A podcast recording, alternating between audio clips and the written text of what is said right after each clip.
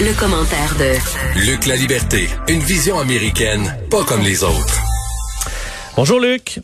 Oui, bonjour Vincent, comment vas-tu? Ça va très bien. Euh, évidemment, euh, aux États-Unis, on se questionne sur, depuis le début de la pandémie, sur la façon de faire. Est-ce qu'on est plus sévère ou moins sévère sur le confinement? Et euh, ben, un autre son de cloche qui arrive de certains qui réclament un confinement beaucoup plus sévère pour donner un coup et pour sauver, pas le des vies nécessairement, pour sauver l'économie américaine. Ben voilà, écoute, c'est pas n'importe qui. Puis pour nos, nos auditeurs, c'est important de préciser que c'est un républicain. Ça a été une nomination républicaine. C'est Neil Kashkari que nos auditeurs connaissent peut-être pas, et c'est un peu normal. Donc, il est à la tête de la réserve fédérale, mais pour le volet de euh, Minneapolis-Saint-Paul. Et Neil Kashkari, donc, ce qu'il propose, lui, c'est, euh, ben, on a essayé une foule de choses depuis le début, mais la situation semble être autant pour la pandémie que pour l'économie euh, un peu beaucoup hors de contrôle. Donc, lui, ce qu'il dit, c'est effectivement, comme tu le soulignais, Vincent, on a essayé beaucoup de choses depuis le début. On a essayé aussi du confinement. Et quand on a essayé du confinement, ça a fonctionné. L'erreur, selon lui, c'est de ne pas avoir prolongé le confinement ou encore de ne pas l'avoir imposé dans des portions suffisamment larges du territoire. Donc, il dit la façon de reprendre le contrôle, c'est, puis rappelle-toi combien de fois on nous a répété ça ici, c'est d'aplatir la courbe, hein, c'est de réduire le nombre de, de, personnes, de malades. Euh, on, on, va bien sûr soulager ainsi le réseau, mais éviter la, propagation. Et lui dit, nos problèmes économiques, ben, ils sont tributaires d'une mauvaise gestion de la pandémie depuis le début. On a trop de cas, on a perdu le, contrôle, les cas se multiplient, et il dit, ça explique pourquoi l'économie peine également à se relancer. Et il dit, ben, euh, l'économie peine à se relancer, entre autres parce qu'il n'y a pas confiance. Et il citait dans son exemple, quand il a évoqué cette proposition de confinement national, donc à l'échelle du pays pendant six semaines, lui dit, ne regardez que la situation dans les restaurants, par exemple. Euh, ben, il dit on a réouvert, hein, puis on fait ça un peu, un peu tout croche, puis on fait ça un peu en, en, parvenant pas à convaincre l'ensemble de la population de retourner au restaurant comme on le fait, en, pratiquant bien sûr des mesures de distanciation. Il dit on est beaucoup mieux de réduire les cas, de rétablir la confiance, de prendre notre temps, et plutôt que d'avoir une économie qui est relancée partiellement, ça se fait pas à l'échelle du pays, euh, puis ça se fait pas de façon euh, homogène à l'échelle du pays. Ben, il dit prenons le temps, faisons ça pendant six semaines, puis ensuite on repart. Et l'économie, l'ensemble des indicateurs d'une bonne santé économique devrait être à la hausse au fur et à mesure qu'on relance ou qu'on replace cette confiance. Donc, tu, tu devines que ça fait pas hmm, nécessairement le bonheur. On est en pleine période, on est en pleine campagne électorale. Euh, quel politicien ou quelle politicienne aurait le courage de dire, eh ben écoutez, on ferme tout pendant six semaines, hein, on, se, on retourne chez soi, ce qu'on a vécu ici au Québec pendant un certain ah temps. Oui, mais même, même Joe Biden pourrait pas euh, appuyer ça à l'heure actuelle. Non, voilà, écoute, ça, devient terriblement difficile à, appliquer. Puis on, pourrait dire, bien entendu, ben, il en va de la santé des gens, il en va de la relance du pays. Reste que c'est une mesure qui va être terriblement difficile. Et quand on parle à appliquer, et, quand on, quand on parle de confiance, on peut parler de confiance, bien entendu, dans l'économie, mais qui a suffisamment confiance dans les politiciens euh, actuellement aux États-Unis pour dire je vais suivre moi Donald Trump ou je vais suivre Joe Biden si on me propose cette mesure-là. C'est tellement polarisé et c'est moi je pense le principal problème des Américains depuis le départ. Euh, la réponse, euh, elle a été si on regarde du côté du Québec et du Canada, on a pu critiquer puis on le fait Justin Trudeau, on a pu critiquer puis on le fait le plus vigoureusement M. Legault, M. Arruda dans les dans les dernières semaines, mais ils se sont rangés assez tôt du côté, appelons ça comme ça, de la science ou des avis de la santé publique. Aux États-Unis, dès le départ, on a politisé ce dossier-là et c'est devenu républicain contre démocrate et vice-versa. Donc, qui a actuellement suffisamment confiance? Est-ce que le pays est assez uni? Puis est-ce qu'on inspire suffisamment confiance pour dire on va suivre ça?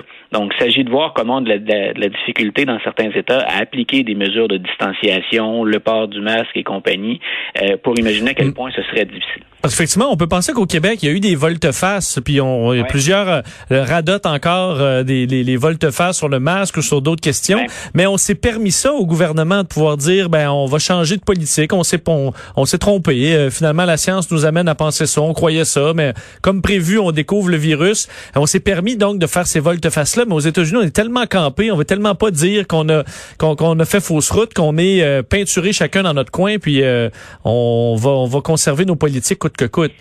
Oui, puis écoute, on, s'est éloigné beaucoup plus que ce que nous, on a fait des, avis des experts, ce que j'appelle donc les responsables de la santé publique comme Anthony Fauci ou le Dr. Burke, ce qu'on voit encore parfois aux côtés du président Trump. Ici, puis bien sûr, on a pu hésiter, puis qui, qui a pas eu peur et n'a pas encore peur quand on évoque la question de la, COVID, mais nos gouvernements ont évolué avec les connaissances scientifiques. Tout le monde répète ça, hein, c'est devenu un, un leitmotiv pour tout le monde, mais on apprend à connaître ce virus-là, puis on apprend à gérer aussi ben, les effets secondaires ou les, maladies, les conditions médicales que ça entraîne. Euh, la réflexion sur le masque, on l'a vu, l'évolution autour de ça aussi. Hein, C'était pas une panacée, ça règle pas tout, mais c'est une mesure de plus qu'on peut ajouter qui nous permet, entre autres, de contribuer à relancer l'économie, parce qu'on peut plus facilement réouvrir un certain nombre de choses. Donc, même si ici on a débattu autour de ça, reste qu'on a quand même eu une ligne directrice qui était concentrée sur ben, l'avis des experts, des scientifiques, puis on voit la science littéralement évoluer sous nos yeux actuellement. Euh, aux États-Unis, on semble s'être éloigné un petit peu de ça. Euh, si la population a confiance, selon les sondages, dans les experts, reste qu'on est très campé sur nos positions politiques et il y a eu beaucoup plus, à mon avis, de récupération politique aux États-Unis que de notre côté de la frontière. Un mot sur le fameux service postal. Parlant de politique, euh, on, l'utilise aussi, qui est le service postal américain qui est carrément dans la tourmente avec le vote qui arrive. Écoute, si la tendance se maintient, pour utiliser une formule connue, euh, on va voter deux fois plus par la poste en 2020 qu'on ne le fait en 2016. Donc, ça peut permettre de, de, de, de, de situer un peu les gens sur à quel point on va s'en remettre au service postal. Et là, il y a, et ce sont des élus démocrates. Parfois, on évoque des théories du complot, puis on pense à une forme de droite ou à une extrême droite aux États-Unis. Mais cette fois-ci, c'est un nouveau complot qui a été évoqué, et c'est par des démocrates que ça a été lancé, comme quoi Donald Trump, qui euh, a effectué la nomination de celui qui gère les postes aux États-Unis. Donc, on dit, ben, ce, ce, ce, directeur, ce président de la poste aux États-Unis, le US Postal Service, de mèche avec Donald Trump, ils sont en train de tout faire pour s'aborder l'élection. C'est-à-dire qu'on a effectué des coupures, on a effectué des, des, des, une rationalisation des services au sein de la poste aux États-Unis. Et là, ce qu'on entendrait sur le terrain, ben, c'est il y a, y a déjà de longs délais. Et ça, c'est vrai. Il y a des délais plus longs qu'à l'habitude pour euh, acheminer le courrier aux États-Unis. Mais ce qu'on ce qu'on là-dessus, donc ce qui serait sous-jacent, c'est tout ça est mis en place pour discréditer le processus électoral euh, de novembre prochain. Donc, bien entendu, ça sème l'inquiétude. On a des inquiétudes pour une foule de choses euh, cette année en raison de la pandémie. Moi, j'avais déjà établi qu'on avait, on a eu dans certains États une pénurie de, de, de travailleurs d'élection. On l'a vu dans certaines élections, dans certaines primaires, entre autres chez les démocrates. Donc, pénurie de travailleurs, puis des problèmes de formation aussi. Ça demande beaucoup de budget puis beaucoup de temps pour former des travailleurs d'élection. Donc, si en plus ça se double d'un problème avec la Poste et qu'il y a des délais dans les résultats ou dans l'annonce des résultats, et c'est pas impossible cette année qu'on attende des résultats plus longtemps que par le passé, ça a déjà été évoqué, ben là, lancer ce complot d'un possible, euh, d'un possible sabotage de l'élection par l'administration Trump et la direction même des services postaux, euh, t'imagines que le degré de confiance ou le niveau de confiance qui est déjà pas très élevé chez certaines personnes, ben ça vient en bon québécois de prendre le bas. Il nous reste à peu près une minute, Luc, euh, mais euh, parler du Parti démocrate qui a dévoilé ses, euh, ses intervenants pour la convention. Est-ce qu'on a une piste sur la, la colistière de Joe Biden à travers cette programmation-là? Écoute, là, c'est, le suspense parce qu'on on va le savoir avant lundi. Normalement, là, on va respecter la tradition de ce côté-là.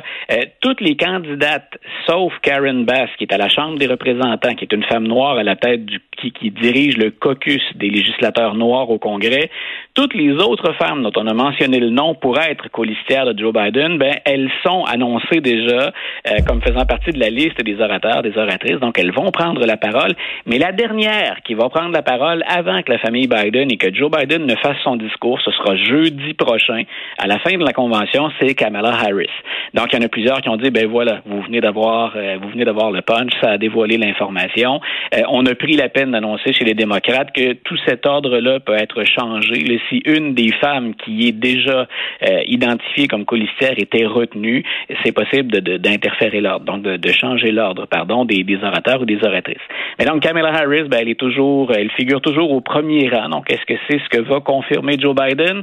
Je rappelle que je rappelle qu'il y a une centaine de leaders noirs, d'artistes noirs hier qui ont dit euh, si vous ne choisissez pas une colistière euh, issue des minorités, une noire, vous perdrez l'élection, M. Biden. Donc, la pression s'intensifie pour que, on le sait, ce soit une femme, une hmm. femme noire. Mais je pense que les démocrates, ce serait pas ah ben on a, on a donné la liste de, bon, on l'a dévoilé sans s'en rendre compte. Il y a quand même assurément une, assurément réfléchi quand même.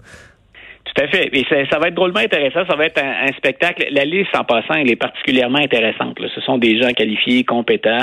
Euh, on devine que le couple Obama va aussi occuper une grande place. D'ailleurs, sur les quatre journées de discours, il y a deux de ces journées, celles de lundi et de mercredi, qui vont se terminer par des interventions. Le lundi, ce sera Mme Obama. Le mercredi, M. Obama.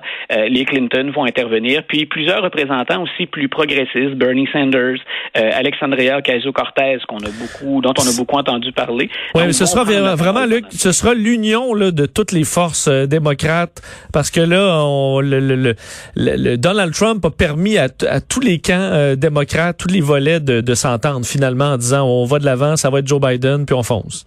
Ben pour une des rares fois, en tout cas moi j'ai souvent critiqué le Parti démocrate pour ça, pour laver son linge sale en famille, puis afficher ses, ses divisions, puis souvent ben, débattre du sexe des anges plutôt que des problèmes mhm. très très concrets ou très très terre à terre.